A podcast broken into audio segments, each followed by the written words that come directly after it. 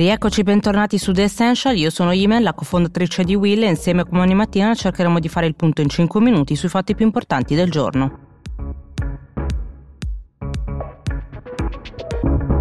Ieri 2 giugno è stata una festa molto diversa dal solito, un incubo globale l'ha definito il presidente Sergio Mattarella che dobbiamo superare con la volontà di nuovo inizio. E la ripartenza civile ed economica deve avvenire vedendoci eh, tutti insieme come riuscimmo a fare con la nascita della Repubblica nel 1946 e questo lo facciamo superando le divisioni che avevano lacerato il paese, convergendo nelle condivisioni di valori e principi su cui fondammo la nostra democrazia. E così come allora ritrovarci legati da un comune destino in quella unità morale che è stata il vero cemento che ci ha tenuti tutti insieme. Questo qui è il sesto messaggio da eh, quando è esplosa l'emergenza sanitaria del presidente Sergio Mattarella che ha pronunciato in solitudine dai giardini del Quirinale con l'invito a riflettere eh, su cosa è e su cosa vuole essere oggi la Repubblica. Ha aggiunto anche che c'è qualcosa che viene prima ancora della politica e segna il suo limite, cioè qualcosa che non è disponibile per nessuna maggioranza e per nessuna opposizione che è l'unità morale, la condivisione di un unico destino,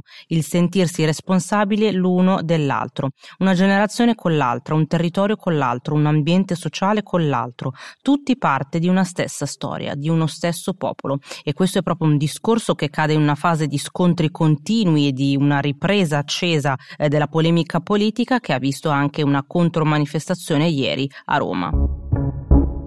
Non sono certamente tempi facili per Mark Zuckerberg, il fondatore di Facebook, che è sotto attacco come mai prima per non aver intrapreso nessun tipo di provvedimento nei confronti eh, del post polemico di Donald Trump che ha pubblicato qualche giorno fa sulle proteste per l'uccisione di George Floyd. Prima c'è stato il dissenso dei suoi più stretti collaboratori che hanno espresso la loro contrarietà su una piattaforma rivale come Twitter e poi c'è stato anche lo sciopero virtuale di molti eh, suoi dipendenti. Il post in questione è sempre lo stesso, quello di qualche giorno fa di eh, Trump che recita così, quando iniziano i saccheggi si inizia a sparare. Twitter aveva segnalato subito questo messaggio come incitamento alla violenza, Facebook invece era rimasto più neutrale dicendo eh, che i social non devono essere arbitri della verità. Zuckerberg già venerdì aveva pubblicato in un post tutte le sue spiegazioni che hanno portato a questa decisione, ha detto che innanzitutto la gente deve sapere se il governo intende o meno usare la forza e ha detto però subito dopo che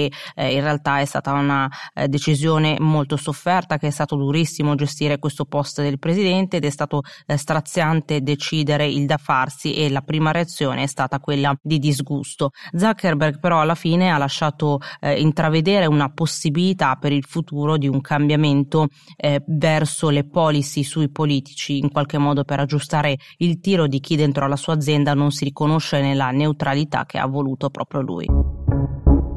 Come ormai risaputo, Twitter è il social preferito con cui il presidente Trump dà spesso notizie eh, al suo paese e al resto del mondo. C'è stato un altro eh, tweet molto importante, law and order, legge ed ordine, se non lo garantiscono governatori e sindaci, ci penserò io mobilitando tutto l'esercito federale. L'ha scritto in una delle serie più drammatiche della storia recente americana dal suo giardino della Casa Bianca e pochi minuti dopo, quando è scattato cioè il coprifuoco eh, delle sette di sera, Trump è uscito eh, fuori dalla Casa Bianca attraversando le zone sgombrate dagli agenti ed è andato alla St. John Church, la chiesa dei presidenti la cui cripta è stata incendiata la notte scorsa dai dimostranti. Non è però entrato a pregare ma ha impugnato una copia della Bibbia e ha posato per una foto simbolo circondato dai suoi collaboratori e ministri eh, di giustizia e difesa. In piazza si è schierata ormai la polizia, i soldati della Guardia Nazionale, ma nella periferia della capitale si stanno anche preparando centinaia di soldati dell'esercito esercito perché Trump può usarli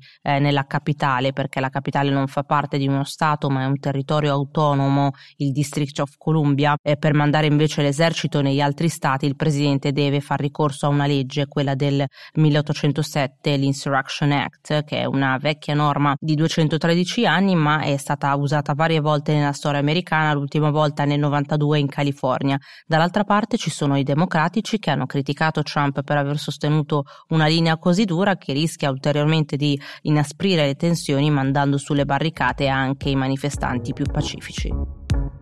Un'altra puntata è finita, ricordo che per chi volesse rimanere aggiornato basta iscriversi al podcast, noi ci vedremo come al solito nei prossimi giorni con i nostri 5 minuti dall'Italia e dal mondo.